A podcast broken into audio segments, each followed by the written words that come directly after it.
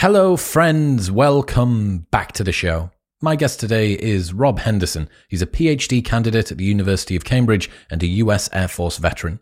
Men fight. Sometimes they look silly when they fight, but also they collaborate and team up to take on common enemies. Women fight in different ways that are less obvious, but no less vicious, and sometimes try to even scupper their own teammates. Expect to learn how men's judgments of formidability are better at predicting future sexual partners than women's judgments of attractiveness. Why male intrasexual competition is so much more obvious. My theory around why men hate to hear that women like dad bods. Why there are rules in a no rules street fight. What happens if you get kidnapped by an Amazonian tribe. And much more. Don't forget that if you are listening, you should have also got a copy of the Modern Wisdom reading list. It is 100 books that you should read before you die, 100 of my favorite fiction and non-fiction with a little summary from me and an explanation of why I like them. They're grouped and categorized, plus there are links to go and get them straight away. So if you need some new reading suggestions, go there. chriswillx.com slash books has it right now for free and you can download it immediately. chriswillx.com slash books. All right, quick maths. The less that your business spends on operations, on multiple systems, on delivering your product or service, the more margin you have, the more money that you keep. But with higher expenses on materials, employees, distribution, and borrowing, everything costs more. So, to reduce the costs and headaches, smart businesses are graduating to NetSuite by Oracle. NetSuite is the number one cloud financial system, bringing accounting, financial management, inventory, and HR into one platform and one source of truth. With NetSuite, you reduce IT costs because NetSuite lives in the cloud with no hardware required. You cut the cost of maintaining multiple systems because you've got one unified business management suite, and you are improving efficiency by bringing all your business processes into one platform. Over 37,000 companies have already made the move, so do the maths and see how you will profit with NetSuite. Backed by popular demand, NetSuite has extended its one of a kind flexible financing program for a few more weeks. Head to netsuite.com slash modern right now. That's netsuite.com slash modern. But now, ladies and gentlemen, please welcome Rob Henderson.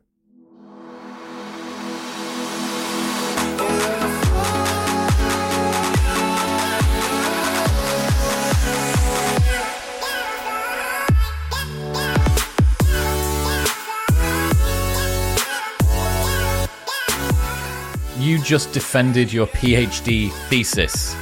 What's that mean?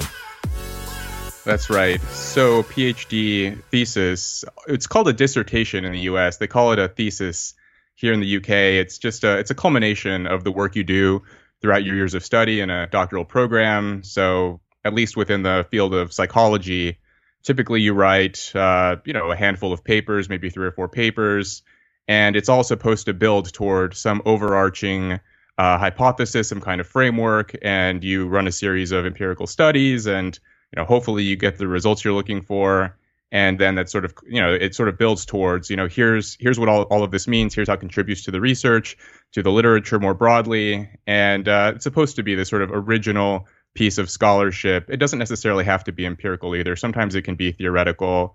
Uh, and I'm sh- sure there's like a whole other set of uh, criteria for the humanities, but yeah, it's a it's a huge relief. I mean, people say, oh, when you finish your PhD thesis, you're going to be so happy, you're going to be so thrilled, and I was just like relieved. You know, afterwards, I was just like, oh, thank God it's over, like it's done. It's you know, even though it went well, you know, I got the outcome I wanted. Uh, it was still just, um, you know, it was still more just like this burden is lifted rather than just feeling uh, elated or something. You know. What's the thesis? So the title of my PhD thesis is "Physical and Social Threats Fortify Moral Judgments." And I got really interested in this uh, when I was in undergrad. So I was taking uh, classes by this experimental philosopher, Josh Knobe, who uh, that's where basically I learned that you can use the tools of empirical psychology and social science to test people's moral intuitions. And morality generally has been kind of the wheelhouse of philosophy. You know, armchair philosophers, you know, pondering what is morality, you know, what does it mean to be a moral person, what is moral character, and with you know some some of the uh, the instruments in psychology, you can come along and say like, well, what do people actually think about morality? What does the average person think about it? And you know, maybe some of your listeners will know about you know like administering the the trolley problem to people. Would people flip the switch? Would they not? That kind of thing. And I was taking classes with with Paul Bloom too uh, when I was in undergrad and learned about the sort of developmental origins of morality. And while I was there, I learned about this interesting link between disgust and morality. And many people think of disgust as this emotion that people experience uh, in response to, uh, you know, contamination, illness, infection. But there's a lot of interesting work indicating that it overlaps with our moral uh, judgments as well. That people who are very sensitive to disgust also tend to condemn wrongdoers more harshly. Uh, if you induce disgust in people, show them some disgusting images, or uh, get them to smell some repulsive uh, odors, subsequently their moral judgments become intensified. And so I was, I thought to myself, you know, when I was reading all of this, and when I came to Cambridge, I was wondering, is there you know, are there other forms of threat beyond contamination? You know, contamination is a threat to your survival. It's a, it's an evolutionary threat. Are there other kinds of evolutionary threats, challenges to your survival and, and potentially your reproduction um, that could also uh, intensify your moral judgment? So I did some stuff on you know people who were worried about COVID in 2020 were also uh, stricter in their moral judgments for a variety of different kinds of uh, moral violations, not just things like you know I, some of the items I used were uh, you know, using a stranger's toothbrush, how wrong do you think that is? And of course, like, of course, people who are worried about COVID will also say, like, using a toothbrush that doesn't belong to you is, you know, that's that's horrible. But it was also things like, uh, you know, betraying a family member or stealing from a store, you know, kind of deception, betrayal, subversion, things that are unrelated to contamination. People who were worried about COVID were uh, stricter with those kinds of violations, similar to social threat as well, similar to age. The age one was the most interesting to me um, I'm, I'm working on on this paper trying to get it published. I think you and I might have talked about this offline before too. Uh, that essentially uh, there's an there's a, a, direct association between as people grow older, their moral judgments become stricter, and this is controlling for uh, political orientation, it's controlling for income, for education. You know, so these kind of demographic variables that you would assume, you know, oh, when older people, you know, as they as they age, they become more politically conservative, and that's why they ha- adopt these sort of moralistic attitudes. But even when you control for that, uh, there's something going on here about a- the aging process, and I suggest it has something to do with vulnerability, risk perception. As you grow older, um, the threats around you appear uh, to be especially formidable, and I suggest this is also potentially why. Um, there are these interesting moral judgment differences between men and women, such that women are more uh, strict in their moral judgments relative to men. And some of that can be explained with um, just the reproductive uh, differences between men and women. Women have historically been uh, more at risk, you know, more at risk uh, for when they're pregnant, when they're carrying young children. They should just be extra alert to potential dangers. Uh, but I also suggest that if you control for certain things like muscularity, uh, height, BMI, all of these other kinds of things, I would bet that the moral judgment differences and disgust sensitivity would actually shrink. I just think that if you're a sort of a, a strong, young, robust, and healthy person, the world just looks less dangerous to you. And and this includes moral wrongdoers. You think like, oh, that guy's doing something bad, but I can I can take him. Uh, this is sort of the the the, the punchline of, of what my thesis is about. Very interesting. So I think we spoke about this last week that a lot of evolutionary researchers think that morality is basically just rule adaptive rules for human survival uh, given more fluffy and philosophical language. Oh, interesting. Uh, I mean, I wouldn't call them even even rules, really. I mean, these are at least you know the best versions of I think evolutionary psychology and social science research. It's supposed to be descriptive, right? It's sort of here's how things are evolutionary psychology. It's about here's how things were in the ancestral environment. A lot of people get those confused, right? Where they think, um, oh, we evolved to to do X because that's um, you know evolutionarily advantageous, but it's actually evolutionary advantageous in the uh, ancestral environment, right? We're we're what is it? We're Stone Age beings, and in the in the sort of space age or something along. You know, we're we're in the modern environment. We didn't evolve to live in a world with you know limitless calories, endless entertainment, you know, drugs that can stimulate the dopaminergic system in your brain, like all of this stuff, right? But 100,000 years ago, you know, there there are certain mental adaptations that helped us survive in that kind of environment.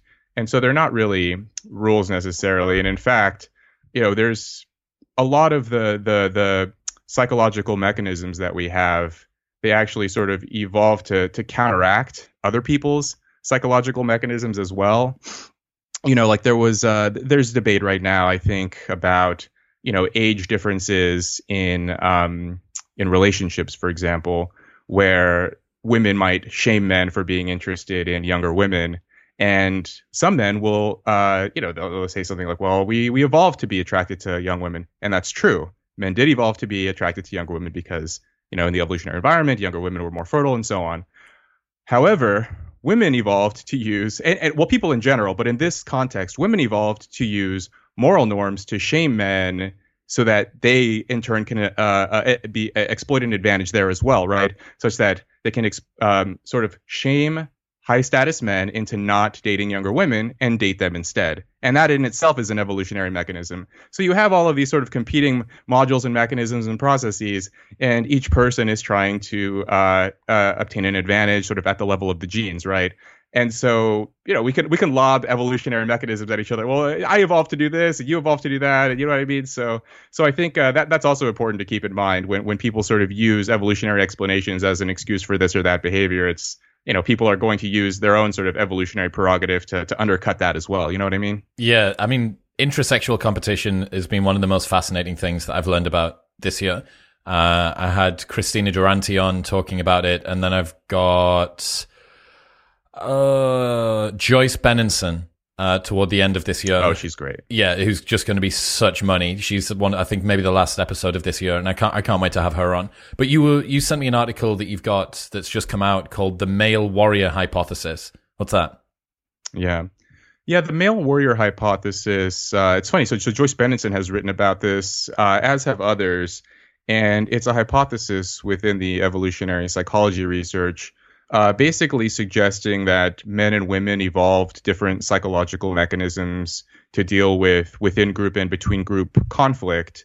And so, you know, based on a series of different studies, uh, as well as sort of combing through the anthropological and archaeological record, researchers have suggested that essentially men are uh, more hostile within their groups to one another, uh, especially overt hostility you know, so there's research indicating, you know, early on, it was it was considered basically undisputable that men were more aggressive to one another.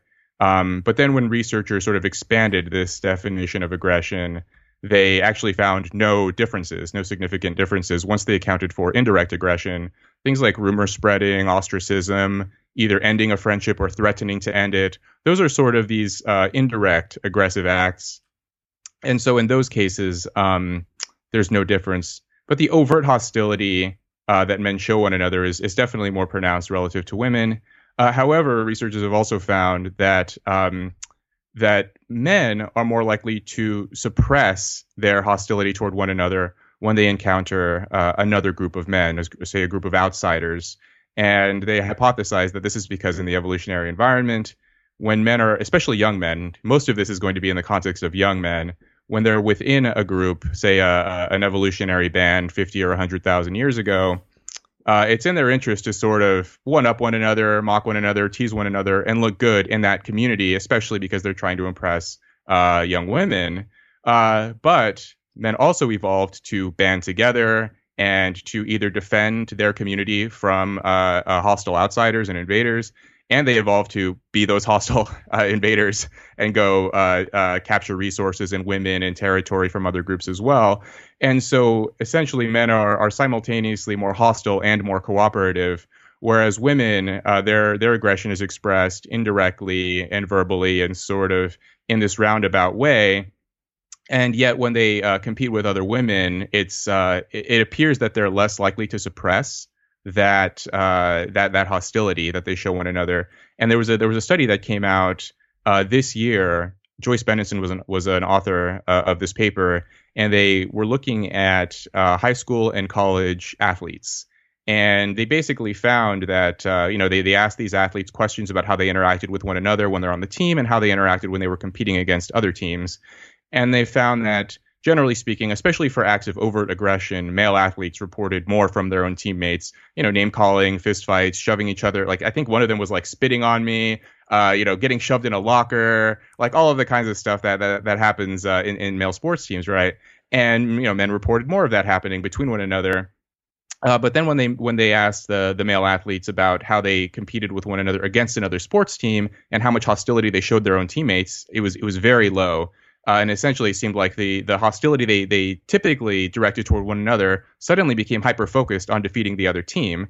Whereas for the female athletes, uh, they reported, uh, you know, a relatively high amount of indirect aggression, rumors, ostracism. One of the items was, uh, you know, have you what? Have you ever been left out when the other teammates went out, uh, went, to dinner without you? Things like that, going out to eat without you. Um, and there were relatively high levels of that. And then they asked these these female athletes uh, about their experiences playing with their teammates against another team, and and again, like the the the rates of of intra group, so within group hostility, were actually still relatively high. Uh, you know, women relative to men were less likely to pass the ball to one another or shun one another or like you know maybe whisper something to another girl, uh, things like that. And so um, so the overall idea of this male warrior hypothesis is that yeah, guys uh, are are sort of extra hostile uh, in in basically every single context, but in a sense they're actually more cooperative as well. In that you know when they're up against another group, another team, perhaps another army or an invading force, uh, they can sort of let those tensions go and you know uh, come together with one another. And you know, I, I think this this distinction between indirect versus di- direct aggression is important and it's interesting because you know so so I I'm in that piece that that I, I sent to you about the male warrior hypothesis. I um, discussed this excerpt from this book uh, called Yanoama and it was recommended on Twitter by by the great David Buss who I know you've had on this show. And this is an amazing book. This uh, so it's the Spanish girl this European girl in the 1930s gets kidnapped by these uh, these Amazonian in the book. You know, the book was came out in the 1960s, so they refer to them as Amazonian Indians. Um, and she's kidnapped as a young girl. And one of the one of the stories she tells in her recounting of what happened to her throughout this experience, um, and she lived with them for decades uh, through with, with, various bands of of Yanoama uh, tribes. Ya Ama is the sort of overarching name for uh, a whole series of foraging communities uh, in in South America, and they're constantly at war with one another and conflict. I mean, they they're sort of like modern day hunter gatherers essentially. And so Helen Valero says that when she arrived in this new tribe, there was a, a, a girl there who didn't like her, you know, a, a, girl who was roughly the same age as her, and gave her this packet of, of folded leaves and said like here here's a snack for you. You must be hungry. And helen takes this snack and she smells it and she's repulsed by the the, the odor. And so she sets it down somewhere. And then uh, uh, a few hours later a little boy in the in the tribe falls deathly ill. And he says he got this uh, this little leaf packet from from Helen Valero. You say, you know, she gave it to me, and the whole entire tribe turns on her, and they're like, "Why did you try to poison this boy? Like, who is this outsider girl who's trying to poison us? Like, why are you doing this to the children?" And they ostracize her and banish her, and she she like literally is running through the forest while several of the men are, are shooting arrows at her, trying to kill her, and they're the yeah. So so so this was an interesting example of of kind of this indirect aggression, right? I mean, it's not like this girl like you know went up to her and bashed her head with a rock or something. She gave her a snack, knowing that two things could happen, right? Because by the way, when she gave her the snack, she said, "If you don't like it," because she saw Helen smell it and say, "I don't, I don't like the smell," and she said, "Well, if you don't like it, you can give it to someone else." So you do. Two things could happen: either Helen eats this and dies, or she gives it to someone and is responsible for the death of someone else and gets ostracized. So that's a win-win situation, and this is an act of indirect aggression.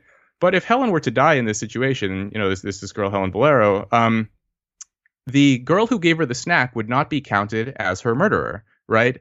Like the the sort of steps between the snack and the death of Helen Valero, uh, you know, there, there are steps involved such that the girl would not be blamed for this. And I think this is a sort of a, a, an extra interesting example of of indirect aggression that is, you know, often more perpetrated by women relative to men and you know I, I write it there that you know if, if, if this had been a, a, situation among men where like this new outsider male comes in and the other guys don't like him they're not like hmm how can i like you know kill this guy directly? It would be like you know like basically stepping up on him and be like show me what you're made of and just like shove him. Or they'd they'd organize uh, a way to kill him in his sleep.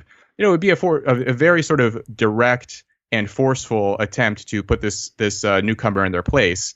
And so this to me sort of gets at this this difference between um, you know this sort of overt male aggression versus covert female aggression.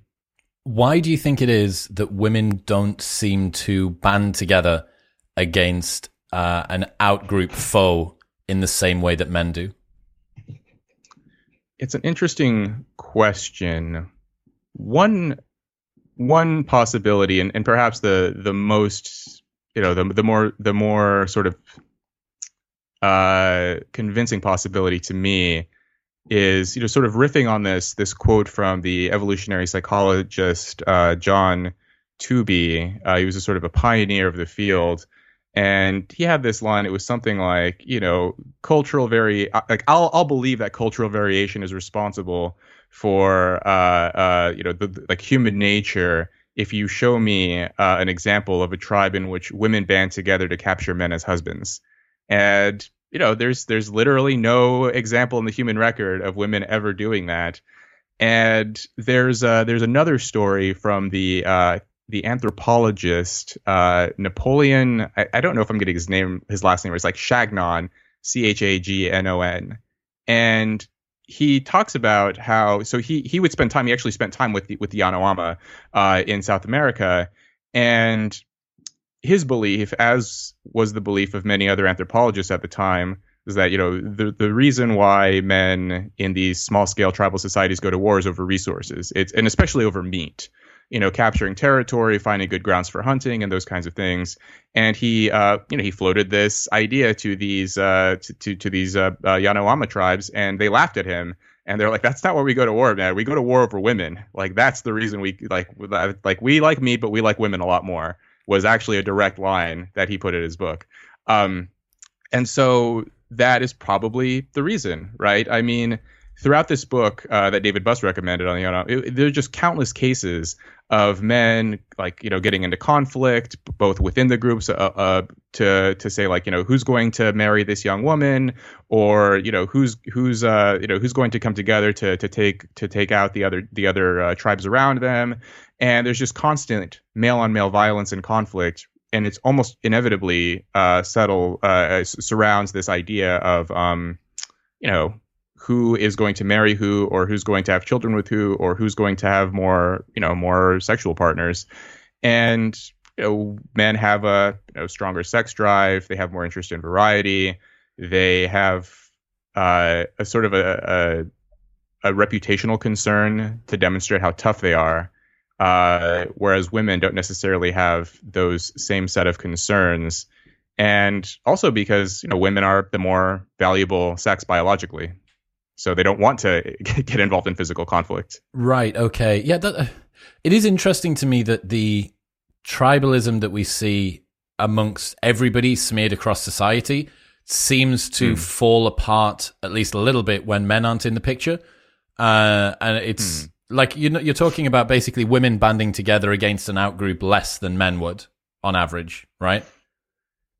Yeah, especially the sort of overt hostility, right? So, so a lot of the research supporting the male warrior hypothesis, you know, it indicates that that men show, you know, higher levels of of uh, preference for the in group, more like xenophobia, and more sort of uh, denigration of of you know generally the the out group. Whereas for women, it's it's less overtly expressed, right? It's it's more sort of fear and avoidance. You know, like if there's this sort of strange force, just just avoid it, stay away from it, and and don't cause any trouble. Um, yeah. So so that is you know there's a sex difference there. The interesting thing, I suppose, is that it suggests that human cooperation is a consequence mm. of human competition. Like that, one of the main right. reasons that cooperation exists is simply because human competition was so high.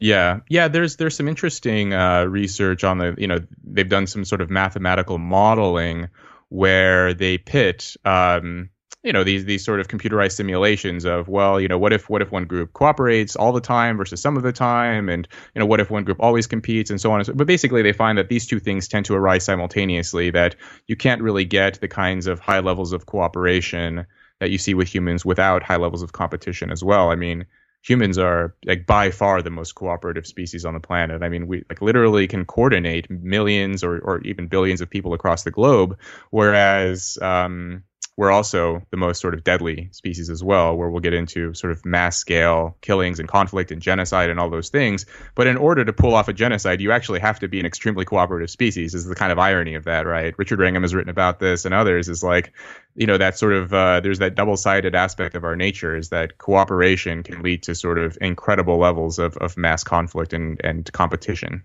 Uh, yeah, because the cooperation enables you to be able to deploy that competition at scale and leverage it in increasingly vicious ways. Didn't I seem to remember you wrote about people presume that humans have got more aggression than other animals and that we're totally undomesticated and that the wild is perfect without us. But chimps show a 100 to 150 times the amount of aggression than humans do, and the peace loving bonobos show less aggression than the chimps, but still way more than any human society ever recorded. Yeah, yeah, I wrote about that when I was discussing uh, Richard Wrangham's book. He's the uh, the Harvard evolutionary biologist. He wrote a great book called The Goodness Paradox, and yeah, some of the findings that he uh, unearths and discusses in that book. One of them was this you know, there's this general belief, like, you know, if if if if someone is behaving, um, you know, especially violently, like a serial killer or something, we're like, oh, he's he's inhuman. You know, there's something wrong with him. Like, where's his humanity? Uh, and yet, Rich, Richard Wrangham points out that, like, actually, you know, the, the ability to kill, like, at scale, large numbers of people, that is uniquely a human ability, right? Like, there's no chimpanzee who's committed, like, mass scale genocide against their own species the way that humans have and yeah, I mean the, the, the figures were, were stunning. So so it was um it was 150 to 500 times. Uh, so, so chimpanzees specifically within their own groups, right? Like he's not even talking about inter, inter, intergroup conflict among chimpanzees, just among their fellow group members, their peers. They're 150 to 500 times more violent than uh, human hunter-gatherer uh, coalitions. Um, and and bonobos are roughly half that violent. So you know what, what is that? Something like 250 times uh, more violent than, than human beings. So yes, they're they're uh, they're half as violent as chimps, but still far far more more violent than human beings are. And so yeah, there's uh, the whole self domestication idea was was fascinating to me. This idea that you know, and, and you actually see a, a small scale version of this among chimps, but human beings even more so, where part of the reason why humans are relatively docile and cooperative and can follow norms and all of these kinds of things and build societies is because we care deeply about what other people think about us. We sort of have this built-in social anxiety. You know, some some researchers have called it the sociometer, uh, where we sort of monitor how we appear in the eyes of others. And the reason why we evolved this is because in the ancestral environment, this is actually before the ancestral environment. So Richard Wrangham suggests this was maybe five or six hundred thousand years ago. This started occurring, what he calls the execution hypothesis which is that whenever an especially aggressive or hostile male appeared within a community uh, and started monopolizing resources or taking the other men's wives and so on, it was around this time that that humans started to form the ability to speak. So language evolved, the ability to use tools and weapons had evolved, and the sort of uh, uh, weaker and less formidable men were able to form the sort of whispering consensus of like, hey, this guy's a problem. Like he, you know, he took my wife, he took your wife. Like, you know, what's going? You know, so how do we get rid of this guy? And so they'd wait for him to fall asleep, or they'd. Um, there's one example that he points out in the book of uh, of this hunter gatherer group. There was a there was this sort of bullying male that the others didn't like, and so I think they they dared him to climb up this tree to get some some you know particularly appealing fruit. And so the guy sets his weapons down. He's like, you know, I'll show you guys. Let me get this piece of fruit up at this tree. And he climbs up the tree. And when he comes down, the guys just you know they take his weapons that he had left and just start stabbing him. And you know, problem solved.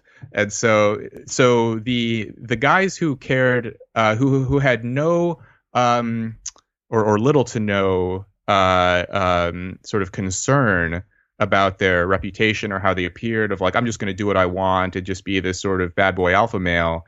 Um, if they weren't able to to cultivate allies and to uh, sort of develop a reputation as a useful person in that group then the others would just kill them right? And so we are the descendants of the humans who didn't die and who did sort of develop over time this concern about like you know any any kind of ridicule criticism any sort of stinging comment uh, that that lingers with us because you know in, in the ancestral environment you know, every single negative comment could have potentially life-threatening consequences. Life is too difficult ancestrally for people to get through on their own, which means that inevitably you need cooperation.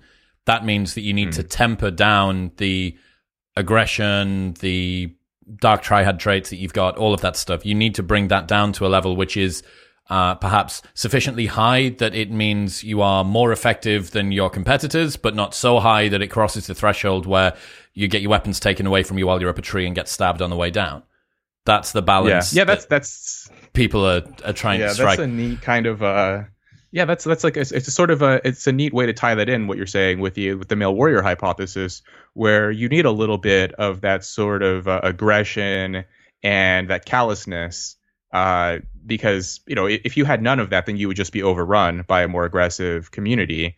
Uh, but if you had too much of it, then the whole community would start to fall apart, and people would be hostile and suspicious to one another. Yes. Also, I suppose the males ancestrally that would have been a little bit more aggressive would have been seen as more useful. You know, they would have been formidable uh, foes and useful allies for people to have. And again, it's pushing yeah. that too far. It's it, it's I, I've really really enjoyed some of the conversations I've had about psychopaths recently.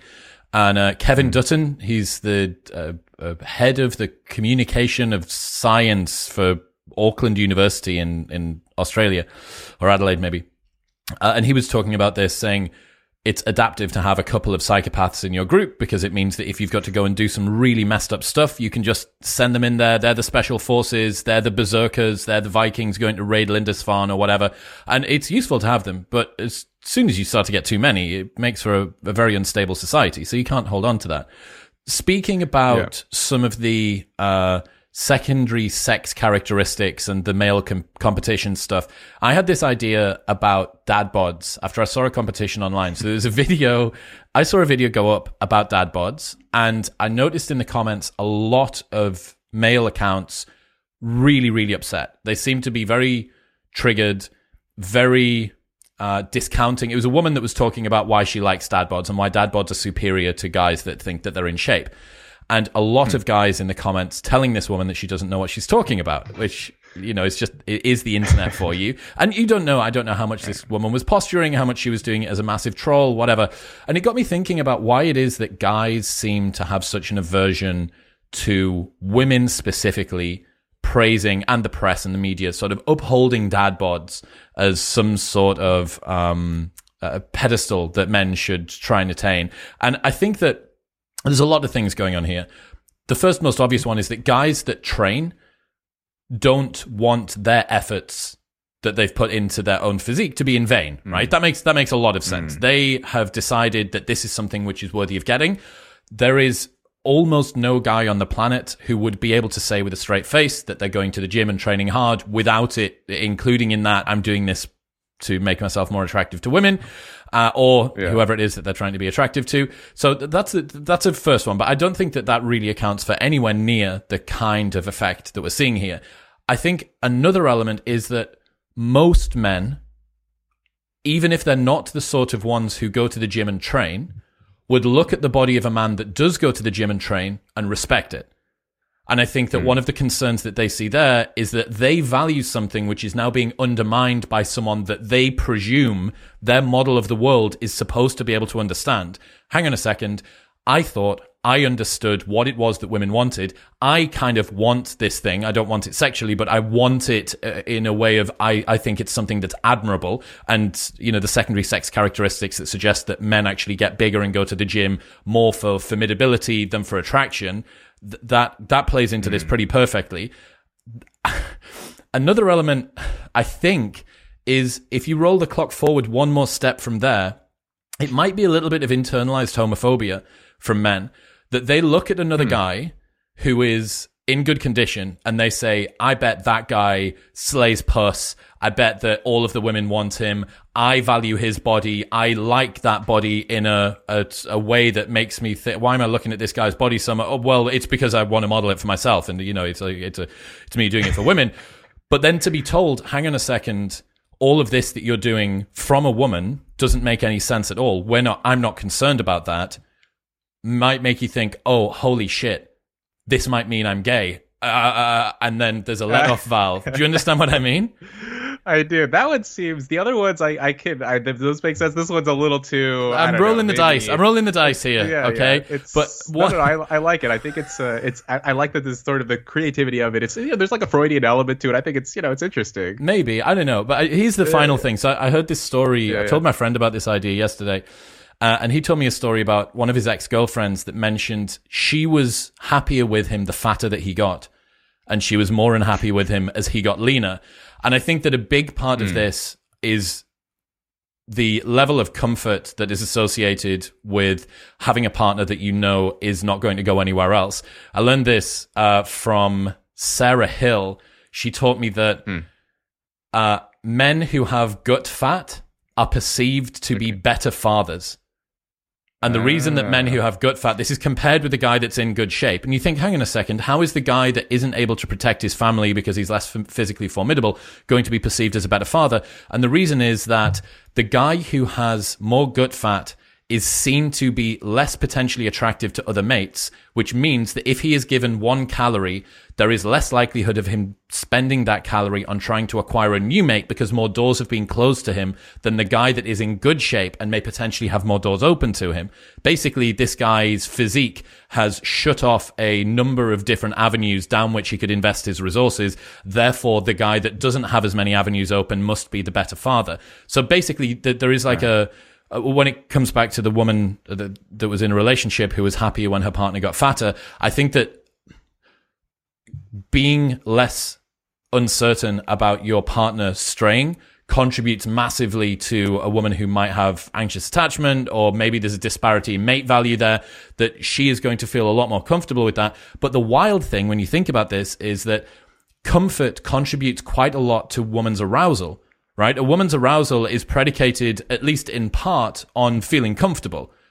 Now, yeah, hmm. there's like ways that you can game this in the bedroom, but for the most part, it is it appears that women have a high degree of comfort that they need to reach than men do. So there has to be on a spectrum from this guy is peeled out of his mind with the best physique on the planet and looks like a superhero and every woman wants to have sex with him to this guy is super super fat and completely disgusting. There is a spectrum between that upon which different women with their different uh, levels of comfort, both for a relationship and for attraction, are going to feel more or less comfortable. And there is a situation in which someone who was less in good shape would be more arousing and more attractive to a woman because her degree of comfort would be increased. So that's my thesis around dad bods, homophobia, and comfort in relationships for you. Good. No, no, no, that was no. I, I think. Well, okay. So, well, the, the the first thing you said about uh, you know how how men and women react differently to the whole dad bod phenomenon, and and and men sort of get angry about it. You know, reminds me. You've probably seen this meme, right? Of like you know the the guys sort of thinking like how I think it'll be when I get in really good shape, and it's like you know a bunch of girls in bikinis, and how it actually is, and it's like all these boys say, "Yeah, man, you look jacked. This is awesome," and uh, and you know, I, I think like there is, I think there is something there's some some truth to that, right? I mean, that's like you know, even if you get really muscular, I mean, unless you're you're celebrity or something like that, you know, the the, the dream is not necessarily the reality there. Um, I think that like the whole the whole phenomenon around dad bods is maybe a little bit overblown. Like I know it's sort of, you know, it's it's this trend online and people pay attention to it and talk about it and, and probably in part because it's it's like kind of controversial it's it, it gets people talking but if you actually look at the the research on, you know, well, what do women actually find attractive, and the, you know, you show them a series of bodies, and like, you know, the, the fatherhood one notwithstanding, like that makes sense to me. But in terms of just like, you know, which one of these guys do you find the most attractive, just upfront like how sexually attractive do you find this kind of man? And generally speaking, it's guys who are in pretty good shape. Uh, you know, very uh, unfit guys, like really skinny and really fat guys, are are um, always at the bottom of the list in terms of who women find sexually attractive. Um, but there there are some interesting things I think going on with with mate retention versus sort of uh, uh, obtaining a mate versus versus you know retaining a mate. And for women, right, that makes sense that especially for older women or women who are looking to settle down, they don't want a guy who's sort of teed up, you know, and and full of testosterone and energy and looks really good because you know, in all, all likelihood, he, he probably has other uh, other interests besides just the one woman, and So they know that if a man is, you know, spending maybe more time at home or do, you know, spending more time on other things besides his physical appearance, he has different priorities. Um, but I wonder if like if there was any way to control for that, if they would still, you know, if like they could just like I don't know, this is like like take a really good looking guy. He's not allowed to leave your house, right? Like he's not allowed to go anywhere. He's not allowed to post thirst traps on on Instagram. He's yours. He's gonna raise your kids now do you like him? And I think a lot of women would be like, okay, you know, in that case, you know, I'll take him over the dad bod guy. I don't know. This, you know, I still think like there's there's something innately attractive just on a sort of a visceral level. Uh, a guys who, who who's in really good shape. But of course, like in the real world, in reality, um, women's priorities change. They also change based on short-term versus long-term mating, which you know I, I know you're familiar with too. Is you know for a one-night stand, a really good-looking guy is you know the, the, those are the kinds of guys that women find appealing. Versus someone for a more long-term relationship, you know, women do place some importance on how a guy looks, but they start to place more importance on other things like kindness and personality and sense of humor and income and all these other sort of extraneous things too. So um, yeah, I, I, like the the I mean the, the research on the body attractiveness thing is like, you know, muscularity is like by far the strongest predictor of like how sexually successful a man is, and you know, th- there's an interesting disparity here based on sort of like what what actually leads to sexual success among men. Is it actually how sexy women find you, or is it sort of how much sort of admiration and prestige and esteem you obtain from men. And I think this may also be what's going on with the whole dad bod phenomenon too. Is like men, even if you can't verbalize it, right? Like even if you don't explicitly know. I mean, this is one of the sort of uh, the, the the the key tenets of evolutionary psychology is like you don't have to know the reasons behind your behavior in order for them to be effective, um, or even to know that like that's what they're doing, right? Um, you know, there's this there's this great uh, example that Dan Dennett gives, the philosopher, in one of his books, where you know a single-celled organism swims towards nutrients without having any understanding of what it's doing or why, and yet it still does the thing that it needs to do to survive and and and to replicate.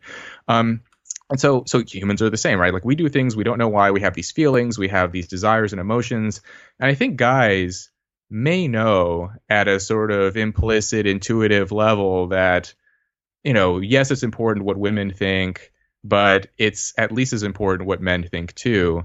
And so when men say, you know, this is the this is the, the body that you want, this is the body that's desirable, and so on, they're thinking like that's probably I should probably place some importance on that too, in terms of like getting jack, getting swole, all those things. And this is borne out by some interesting research. For example, um, there was there was one study. Uh, this is like this is one of my, my like my favorite studies. Like this is a study that actually got me interested in like mating psychology and this kind of thing, which is that they they showed um, uh, a series of uh, women uh, videos of men, and these are just like very brief video clips. And then at the end, they asked these women, uh, "How sexually attractive is this man?" You know, scale from one to seven. You know, not at all attractive to to you know very sexually attractive. And then they showed uh, a group of men the same videos of these same guys and asked them a different question. And the question was, you know, how likely is it that this man would win a physical fight with another man? And it was you know same kind of scale, like very uh, unlikely to very likely. And then the researchers uh, uh, tracked those men in those videos uh, and had them return 18 months later and asked them a bunch of questions, including, you know, basically how many sexual partners have you had over the last 18 months, and the correlation between how sexually attractive the women found these men and how many partners they had was zero. There was no correlation at all between how hot they were to women and how many uh, uh, partners they had later. But there was a strong and significant correlation between how intimidating or formidable men rated them and how many sexual partners they recounted over the last 18 months. And so essentially, how tough a guy looks to men is a stronger predictor of his sexual success than how attractive he looks to women. And you know, I think you can kind of like at first I found this study hard to believe. This was this was replicated in a different study, by the way. So this this does seem to be a real phenomenon. And you know, when I think about you know, like even in my own personal life, guys I know and stuff like the kind of like really good looking, like kind of pretty boyish kind of guys, like they do they do you know they don't do badly with women.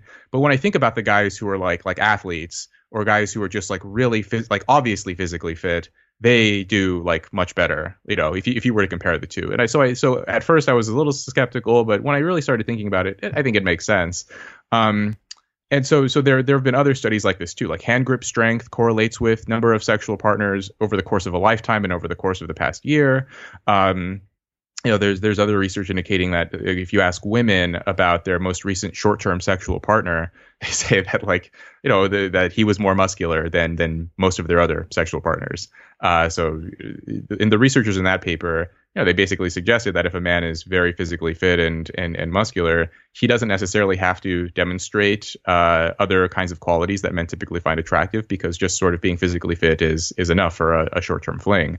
Um, and in those cases, maybe women don't care quite as much about how kind he is or what his sense of humor is and all those kinds of things.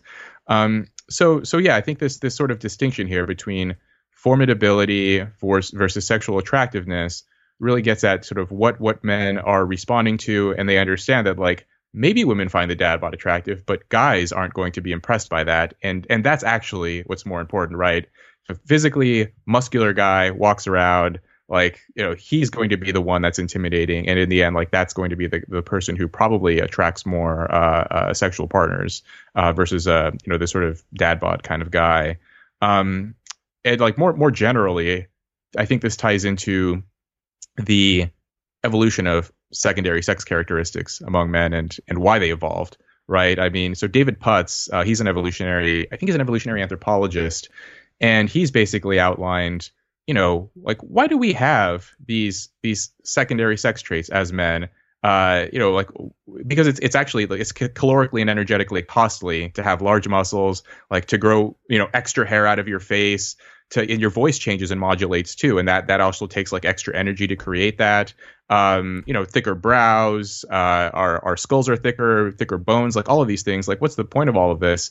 And he's hypothesized that this is actually um, you know, the, all of our secondary sex characteristics, or many of them anyway, are are actually uh, with uh, Steve Stewart Williams. He says they're they're deer's antlers rather than peacock's tails, right? So the peacock's tail is a direct advertisement to women of like, look how beautiful and pretty I am, and come mate with me. Whereas the deer's antlers, like female deers, don't care about how big a male deer, ant, you know, deer's antlers. Those antlers are actually to be used in competition with with other uh, males, and once they prevail, then they're the ones who actually get uh, uh, more mating opportunities.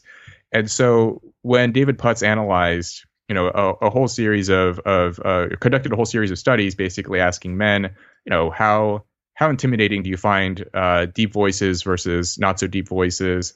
Uh, muscular men versus not so muscular men, you know, guys with beards versus without beards. The beard one is interesting too. Like, if you, you know, women will debate endlessly about whether they find beards attractive or cute or not, but there's clear and straightforward evidence that men find men with beards more physically intimidating than men without beards.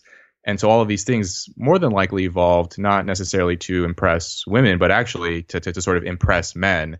And this is also why sort of puberty is delayed, uh, why you know the, there are all of these sort of peculiarities around you know the the way that the male body changes versus what, the way the female the body changes. Why, why puberty is uh, delayed? Uh, basically, because it, it sort of it, it, takes longer. It takes longer to to uh, to to develop these these sex characteristics uh, for voice change, for muscularity, uh, and, and even things for for height. Right, like if you take like two 10 year old, or rather like on average, ten year old girls are taller than ten year old boys, and this this changes throughout puberty.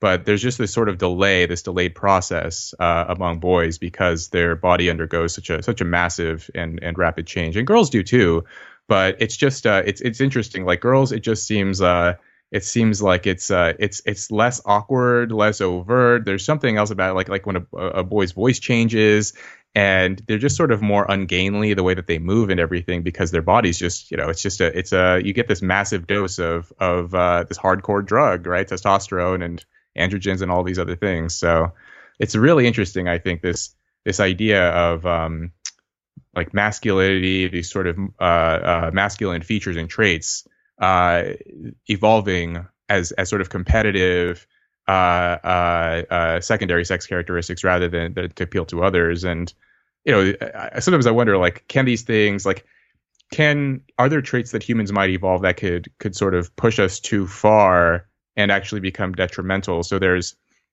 research on like the Irish uh, the Irish elk went extinct because their antlers grew too large and they could no longer hold their heads up and eventually they died right? Because like there was this sort of runaway uh, selection process and this pressure of like the, the biggest antlers were usually the ones to prevail in contests but eventually they got so big that they could no longer uh, mate and they couldn't reproduce themselves anymore. So maybe you guys will just like muscles will get too big and you know eventually we can't even take care of ourselves. That fisherian runaway stuff is so funny. What, what does it mean to say that masculine traits amongst men seem and secondary sex characteristics seem to be more about formidability than attraction. They are antlers rather than peacock's tails because it seems like men judging other men's formidability is more accurate at uh, estimating the number of sexual partners that a man has, so how successful he is with women, than his attractiveness is. How, given the fact that women say they're not attracted to it, and yet the men that have these things are the ones that are the most successful. Does that not just mean that women don't know what they're attracted to? Hmm. Revealed versus uh, stated I, preferences? Yeah yeah that's that's a good point. point and I mean, I mean, I mean, I'm inclined to say that like they, I think they they would acknowledge that those things are like more attractive than than the average, or maybe not having those things but they would state, you know, this other kind of preference of like, yeah, I want a guy who's muscular but not too muscular or something like that. Um, but yeah, there there is this. I mean, for for human behavior in general, right? There's often this mismatch between what people say and what people do, and yeah, stated versus revealed revealed preference. And I think there is uh there's something like that going on here too, where like it, for for men, what what is like the you know more so than for women a strong predictor of your sexual success, your romantic success is your status, right? And status is this sort of amorphous un- like you can't like you know you can't look at status under a microscope or something right? It's something that that exists in the minds of other people and people have to agree that you have it right? Like you don't get to decide if you have it other people do. And in this instance um throughout evolutionary history it seems that men have been the ones to confer status on other men more so than women. And I know that Jordan Peterson's made this point too about like how you know there are sort of these uh, dominance or competence hierarchies, and women sort of use those. You know, they sort of uh, use this as a sort of cognitively outsource this burdensome task of picking a, a an attractive partner. They just filter the guys, the guys off the top of the, the hierarchy. Exactly and they don't like oftentimes women don't even know or care what the contest is right i make this point in in in that article uh, about how like women a lot of women don't even uh, like they, they don't like sports or they don't watch sports but they still find athletes attractive right Dude, they're like i don't know what you're doing out in that field but how, i love how athletes fucking you know? good how good would it be to create some sort of competition between men where the outcome was completely arbitrary. Let's say that it was um, correctly picking the tosses of a coin, right? And you have this huge pool of men, 100 men over time, and it's like a round robin type scenario, and then it's knockout stages all the way to the top, and then get the women to rate the attractiveness of the men over time and maybe run the mm. run that a bunch of different times and run different women through and see if the guys that won a competition which was completely based in luck are the ones that mm. are given more attractiveness. And if you can have someone, you could have to control it somehow where you had attractiveness before and attractiveness after. How much does winning a completely arbitrary game improve your attractiveness to women?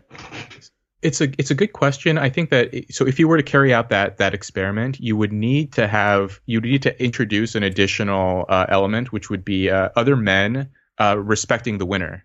I think that's a key component here. It's like it's not just winning the contest; yes. it's winning a contest that matters to to men in particular, right? Like if if if, if you win the, the, the coin tossing contest or whatever, and you have a bunch of other guys being like, "Oh, that was incredible, man! That was all you know, yes, high fives." Yeah, you need to you need to observe them being yeah. competitive, put it pedestalizing yeah. the person that won. Ex- yeah, yeah, yeah. I think that is the uh, that that would actually be be the key here for for women sort of uh, what like their the variability of their attractiveness ratings would shift somewhat based on that. Um, and I think like basically like uh, uh, there there's just like interesting papers on this about like how you know so so the sports competition is one where maybe women aren't particularly interested in sports but yet they find athletes attractive uh, historically, um, you know, a lot of women, even educated women, were were illiterate, and yet they still found uh, uh, uh well-known authors to be attractive. Uh, you know, like they they find painters and artists attractive. You know, even if they may not necessarily understand what's going on with the art, but they see that the the, the respect and prestige that the artist accrues from the art community or from the sort of uh, the, the the class of people that they're around, those kinds of things, and so. I mean, you even see this with. I mean, to me, one of the more amusing examples of this is like uh, guys who play video games on YouTube get groupies. You know, like you're just like uh, this guy like playing games and like uploading a live stream and commenting on it, and they have a million subscribers or whatever. And uh, and I've seen like new, news coverage and media articles about like, yeah, he's a 19 year old kid who plays video games all day, and he's getting love letters and you know girls messaging him on Instagram and all this stuff. And it's like if he was just a dude sitting at home playing video games, he wouldn't get a single love letter, right? But the fact that he has a, a million other nerds out there, like saying like, "Oh, I love you, man. You're, you know, We've you're pre-selected my this like, as the yeah, king so, of our group." Well, yeah, it's so funny because the king of the gamers. Yeah, the same accusation that's thrown at men as them retreating from society and not being a viable mate for women video games in the basement, spending too much time on screens. If you just tune that up to high performance, and everybody else says, mm. yeah, I know that he's doing the thing that people say is the antithesis of being attractive to women, but he's the best at it. You go, oh yeah, yeah. well now he's super attractive. Yeah, yeah, yeah. Yeah, there's, uh, I think that like those, like there's something about, um, like winning the contest, but then also accruing respect and esteem and prestige of of other people, right? I mean, there's if, if you look at the research on like uh, um, the happiness uh, psychology research, um, you know, sociometric status is a stronger predictor of happiness than socioeconomic status. And sociometric status is uh, respect and admiration from your peers. That is the thing that is actually a stronger predictor of happiness than how much money you have or your, you know, sort of occupational status or something like that. And uh, and oftentimes, I mean, the reason why people work so hard to obtain so much money is to actually uh, uh, obtain the sort of affections of other people, right? Like that's sort of ultimately what uh, people are, are, are are striving for, both both men and and women as well. Uh, and so so that that aspect of of um, mating psychology about how like yes, it matters how you're viewed by the opposite sex but to me, the interesting part of, of sort of, I guess, the male mating psychology aspect or, or what females sort of ultimately choose is like it, it matters at least as much what other guys think of you. You know, that sort of is a, is a more strong predictor than what the women think of you. Yes. And downstream from what the men think of you is what the women are going to do with you. Even if, yeah. even yeah, if it yeah, not what they think of you.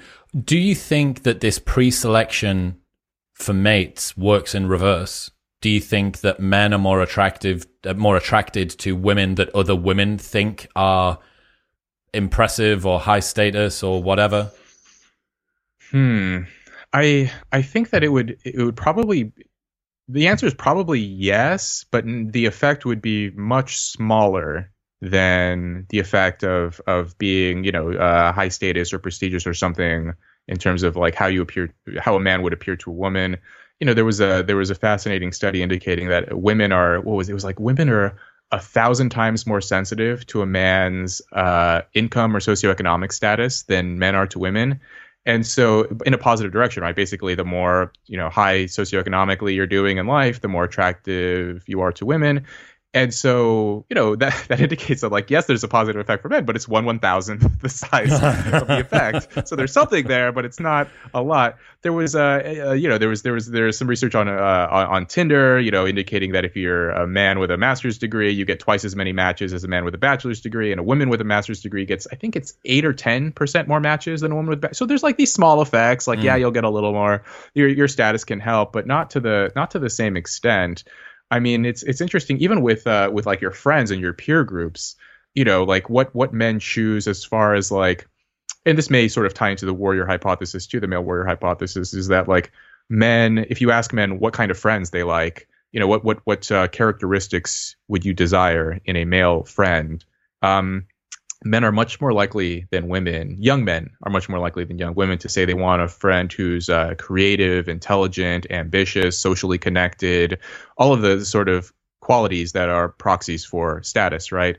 And I think the reason for this is that because because status looms so large in male romantic prospects, and you know basically some of that status can actually rub off right where like the trickle down if you effect. are uh yeah like what is that like like trickle down like the entourage trickle down effect or something where like if you're just friends or like a like a, a, a hanger hanger on of like some rock star you're to get probably more attention than if you're just a random dude right whereas for women it doesn't quite work in the same way where like status you know, it, it's it, probably being friends with like a female rock star or celebrity, you do get some benefits. But in terms of like being friends with them and attracting Uh, uh, more men or a higher uh, higher quality mate or something like that, the effect is probably much weaker yeah, for them. absolutely. So it's just yeah, it's just different, right? Think about the sort of changes in lifestyle that you would have. Yeah, you can fly around the world with your bestie but it, it doesn't necessarily mean that you're going to be surrounded by good potential mates. Whereas if you manage to befriend Dan Bilzerian,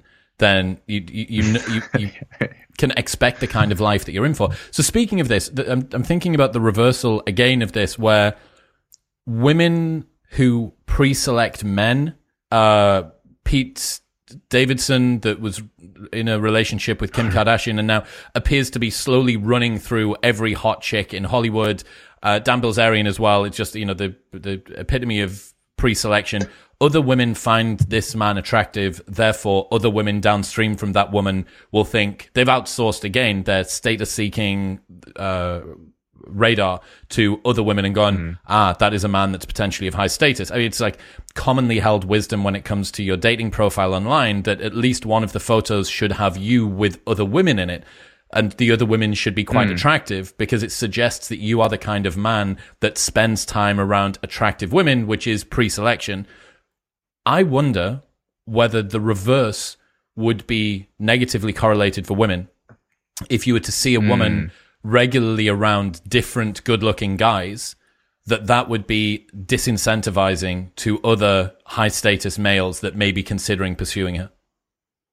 So I've seen research on this. This was before the Tinder era. I think these papers were probably like around 2010. David Buss might have actually been an author on one of them where they they basically did this sort of pre-selection studies where, you know, they'll they'll show women participants, you know, a guy alone, a guy with a group of guys, and a guy with a group of women. And invariably, the guy with the group of women, they found him more attractive. Um, and they did the study with uh, with men where they showed a woman alone, women with female friends, and women with male friends. And they showed the, the, the woman surrounded by males. They found her. I think she was the least attractive uh, to the men. so it does it does sort of you know the your prediction here was was was right. Um, but I have seen research on dating apps where the effect it's it's more complicated. Where women will at least you know they'll say um, that if they see a man with uh, with lots of women, they rate him as less attractive or less desirable. And the reasoning there was that they basically think that this guy is not serious, right? Like if this is the kind of picture you're going to put on your dating profile of you surrounded by a bunch of hot chicks, it's like you know this guy's you know he's he's not you know he's not a serious person. He's just going to use me, something like that.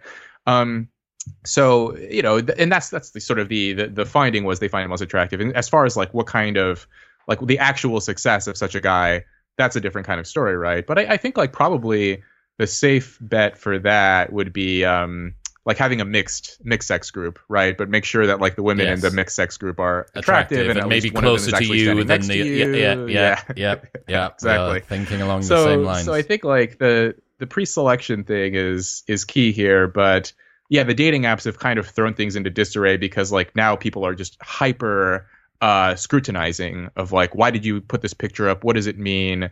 You know, what kind of person are you? All of those things. Whereas, like, you know, if you just if they randomly find a picture of you like that, it's it's kind of a different story. Talk to me about the male monkey dance. This is probably my favorite article from your Substack that you've written this year. It was my I've shared it to way too many friends. So break down what the male monkey dance is for me. Yeah, so the male monkey dance was uh, written by this guy Rory Miller in a book called Meditations on Violence. And in that book, so he worked in law enforcement and he compiled interesting research and you know shared his observations and his findings in this book.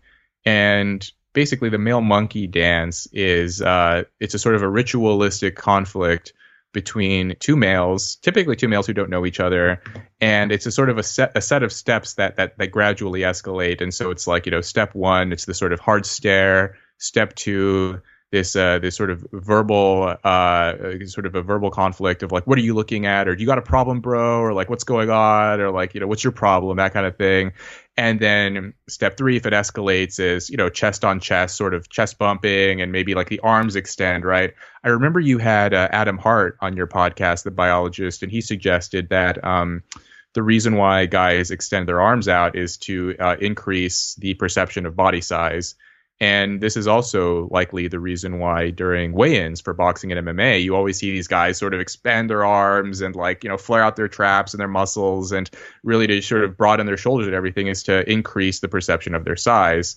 uh, and look more intimidating. And so guys will do that too when they do the chest bump, and, you know, step through the monkey dance, chest bump, arms go out. Like, what are you going to do? What are you going to do about it? That kind of thing. And yeah, then step four, if it if it continues to escalate, is a dominant hand roundhouse punch and then it sort of escalates from there. And the observations that that Miller makes in his book, I mean, they're they're fascinating. So so he he um, outlined this based on uh, his experience uh, as as a police officer, you know, outside of bars and various venues, you know, especially when young guys are drunk. Like this, these kinds of things are are uh, pervasive, right? And I it wouldn't surprise me if maybe not every guy gets to step four where a punch is actually thrown, but it wouldn't surprise me if more than half of guys have gotten to step three of that monkey dance. Um, and so, so what's what's interesting about it is that uh, is, is the sort of the, the the commonality of it across different kinds of people, and also who is involved in the monkey dance. Like, who do we choose to get into the monkey dance with? It's always, or almost always, two young men who are roughly the same age and roughly similar in physicality and it almost never occurs between a man and a woman. Uh, it doesn't occur between you know a man and a young child, or between uh, you know so so a man wouldn't in, in, get involved in a monkey dance with uh, someone who's obviously high on drugs or crazy. Uh, it it typically only occurs when there's some question about who would actually prevail in this physical contest. If these two guys were to get into a fight, we actually don't know who would win. And it's funny, you know, I, I remember when I first read this in the book, uh, a story came to mind where I was, uh, you know, it was, it was, a story from when I was in college. Uh, I was walking through uh, uh, downtown with a couple of my my college friends, and suddenly this very short, and he was young, but he was a short and very disheveled and very um, just you know a dirty homeless guy comes up to my friend and grabs his hand and he's like hey do you have any money and my friend pulls his hand back and he's like oh don't touch me and this this homeless guy like starts reaching like trying to like get into his pockets and my friend is like running around and he's like I could tell he's extremely confused because on the one hand he could I mean it, was pretty clear that he could take this guy in a in, in like a physical fight but on the other hand this guy was so uh, dirty looking that he just didn't want to to get physically entangled with him and so he's like running, but at the same time trying to demonstrate that he was willing to fight him. So he was like backwards running, his hands were up, but he was still like running and then my other friend gets involved and like tries to like separate them but then the homeless guy starts chasing him around and my friend is so it was like this comical scene and i'm watching all of this and uh, and i'm just laughing at it because like you know i didn't want to get involved because i didn't want him to touch me so i'm just watching this. And, uh, and and so that story came to mind of like okay so you know that was a case of like uh, uh, a monkey dance that was that was thwarted right? Like something going on here where like they they weren't afraid of running because it was clear who would win the fight and so they didn't feel like they had to stand their ground but there was also this part of the male psychology of like i don't want to look like i'm weak like i'm, I'm gonna like turn my back and like start sprinting away from him. Um and so so so the monkey dance is like you know two guys who would win? We don't know usually between strangers.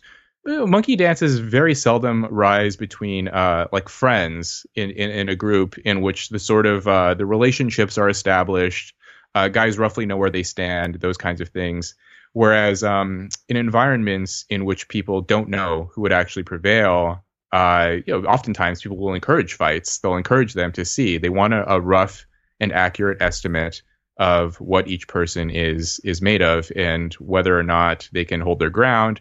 You know, when when you see two guys fight and you see how they handle themselves, you yourself get a sense of like, could I take this guy too? You know, who would I do better against? Um, and interestingly, some some recent research um, I want to say from Aaron Sell. I hope I'm getting that right. Uh, about the the evolutionary psychology of the concept of a fair fight, and this appears to be uh, an evolved psychological mechanism of like across different cultures and throughout you know different societies uh, people have strong feelings about cheating in a fight, which is actually, I mean, it's kind of funny that you'd have that because it's like two guys trying to beat each other up and potentially, you know, inflict uh, physical harm and, on one another and disfigure each other and whatever. And still, you know, it's like certain things you shouldn't do. And if you do do, like, you'll be judged in some way. And the idea that they propose in their research is that the reason is because people want this this estimate. Not only do people want the estimate of the fighting ability, but people themselves involved in those kind of altercations want to uh, to signal their capacities, right? Like if they rapidly escalate and and suddenly you know kick the other guy in the balls and, and gouge his eyes out and do all these things, you know, pull out a weapon, then they actually don't get to signal anything about their strength, their endurance, their their speed, their capacity, all those things. They're they're really just signaling like they're a violent and crazy person, which which can be useful to signal that in some instances. But if you really want to impress people and potentially impress men such that they will confer status on you and you can get women, you know, pulling out a switchblade and, and using dirty tactics isn't going to to get you that, right? It's going to be like slow escalation, monkey dance, fair fight, uh, you know, don't don't cheat, you know, don't cheat and and and uh, uh, fight in a way that's fair and that's honorable. Um, and I think you can see this with, uh, with with sporting contests. Of course, boxing and MMA have very strict rules about about what you're allowed to do and what you're not allowed to do and you can even see this with like like young young young boys when they're roughhousing and and and playing with each other uh, they can sort of intuitively grasp that like yeah maybe you can slap someone but you shouldn't hit them with a closed fist so these kinds of things are, are kind of like you know built in and they're you know i think in, in itself it's an interesting adaptation and the monkey dance is a sort of a uh, it is a, a, ritual around which people can can display and, and also to observe uh, men's formidability and, and willingness to to prevail in a fair fight. And if you don't continue to play fair, the effectiveness of that matchup at judging who is phys- more physically formidable goes out of the window because it's no longer about you being more physically formidable. It's about you being prepared to be more wild or more crazy. I wonder whether this would tie in. I'm thinking like ancestrally with regards to maybe um, contests for leadership and stuff like that.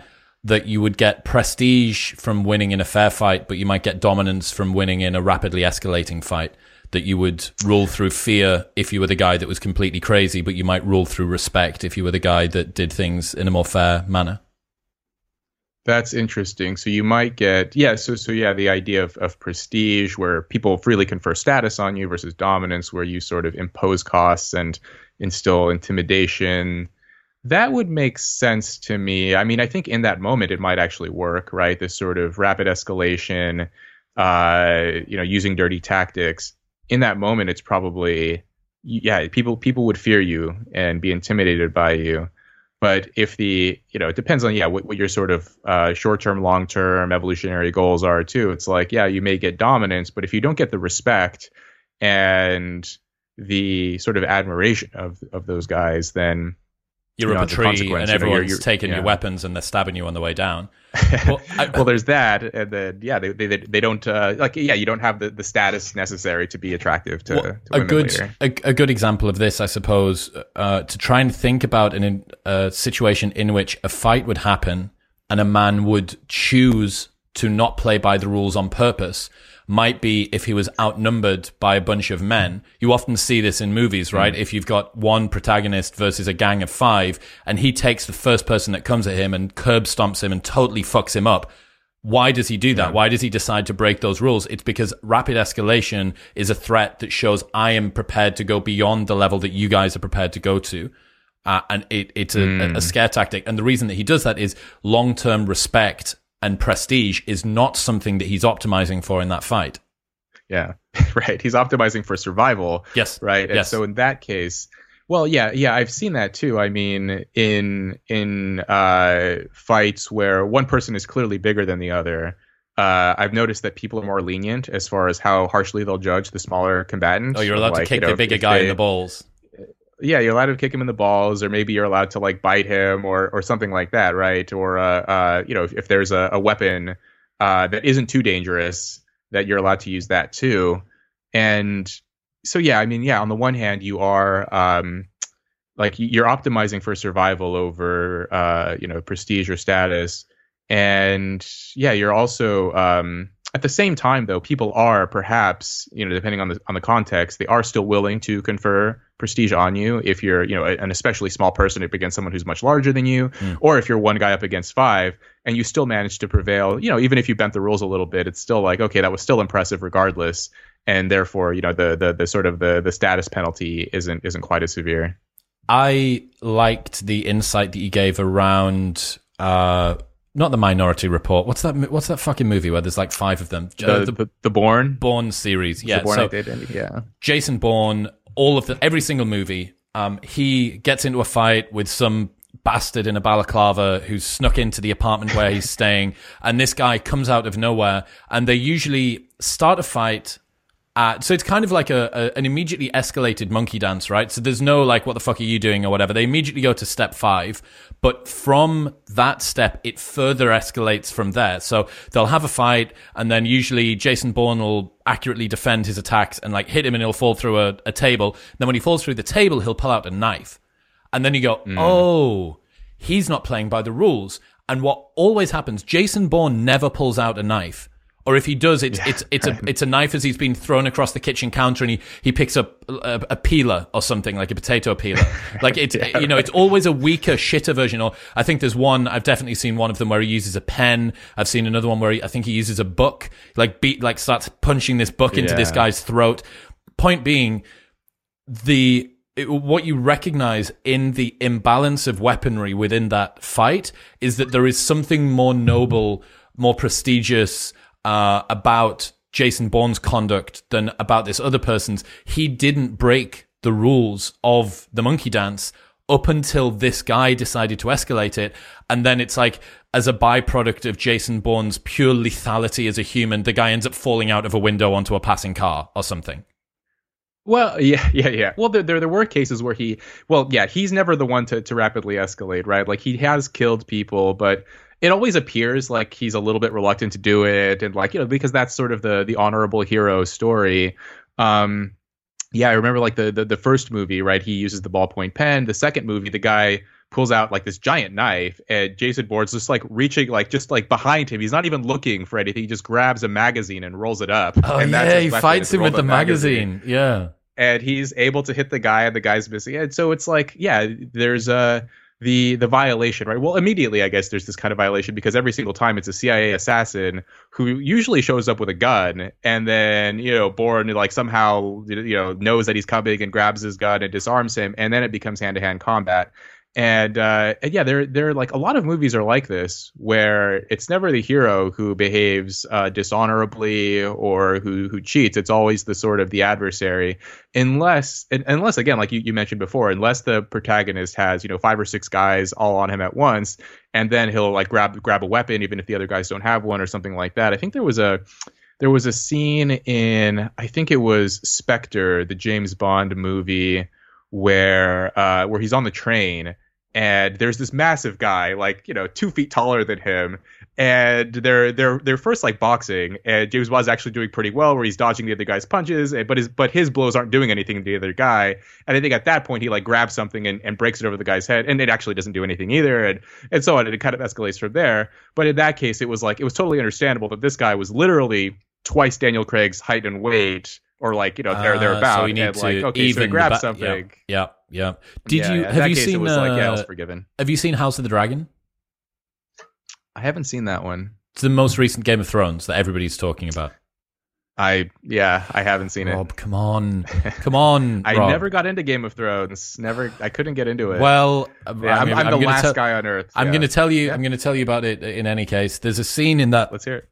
Where one of the uh like semi bad guys families. It's it's very complex right? The, the reason that i say this has been complex is that you see in one scene someone take dirt and throw it in the eyes of another child. It's a bunch of children that are all fighting for small amount of dominance and one of them takes dirt and throws it in his eyes because he is inferior in terms of a fight. And then later on the one that's had the dirt thrown in his eyes ends up losing an eye as one of the the, these other children um, slice his face open and, and like cut his eye. He loses an, an entire eye due to this. But what it shows is you don't really know who's the goody and who's the baddie. And the reason that I bring it up is because mm. it, it it's endemic of the way that Game of Thrones is written.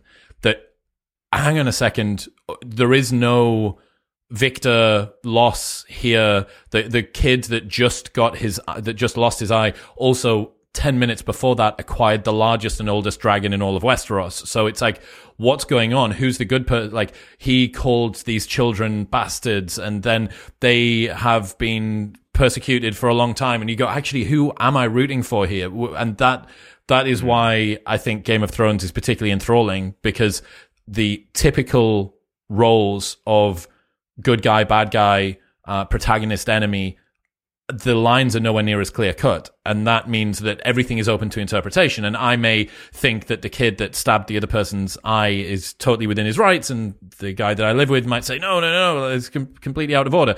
And it, it allows people to take, no one is going to say Jason Bourne wasn't within his own rights to punch the guy in the throat with a ballpoint pen or whatever. Like that, it's, it's, that's what the story leads you to believe. But yeah, it, it's, uh, you need to get in Game of Thrones, is is what I'm saying. Rob. There's a there's a great uh, um, uh, I I think it might have been in 48 Laws or maybe it was one of Robert Greene's books where he makes this point about how the same act can be construed completely differently based on the reputation of the actor, right? And so you know if if if a good guy protagonist does something that's distasteful people may not like it but at the same time it's like well he's the protagonist we've seen him do these other good things and so we'll we'll let him slide on this one versus like if a villain does even a moderately unpleasant thing, you know, where we tend to be horrified by it. But it sounds interesting, like this this this kind of storyline where like actually, you know, you don't have enough information about the sort of uh, the archetypal character roles where you can have that sort of mental shortcut of like he's doing this thing, but because he's the good guy, it's probably okay, or or you know that that kind of thing. Where like you have that, um, you know, the, the the knowledge of of the the character in advance, and so you know, maybe, yeah, maybe I'll have to maybe I'll have to give the show another try sometime. I think you'd be able to not have to invest seven seasons into the first Game of Thrones and just watch the most recent HBO series. I reckon you can get away with that, and that's like a ten hour, maybe less than a ten hour investment. And then you know, next time that someone brings it up, you you know what I'm on about. My taste might be too too conventional. You know, I remember I watched that first season of Game of Thrones way back when it was on the air, or maybe a year later, and I remember they killed is it the Sean Sean Bean character yeah, yeah, yeah. or Straight yeah, off. and I remember like yeah like oh okay.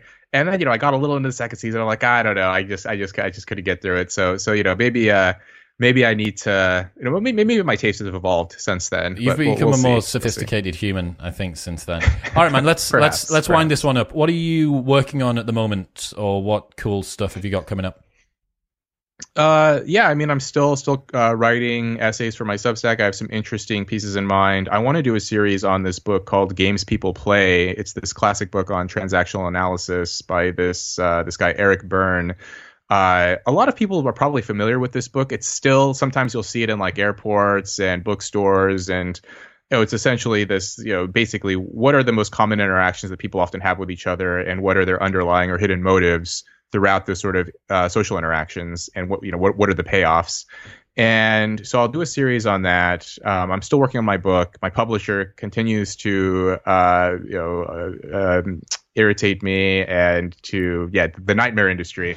But the book will be out, I think, spring 2024. Uh, so it, it's a memoir uh, which uh, you know I hope you'll have me back on. We can talk about that and uh, more stuff on on luxury beliefs and this idea I've I've been developing too. So yeah, I think that's that's enough for for now. Where should people go if they want to check out the stuff that you're writing online? Yeah, so you can go to my Substack, robkhenderson.substack.com, and you can follow me on Twitter at robkhenderson. All right, man. Appreciate you. All right. Thanks, Chris.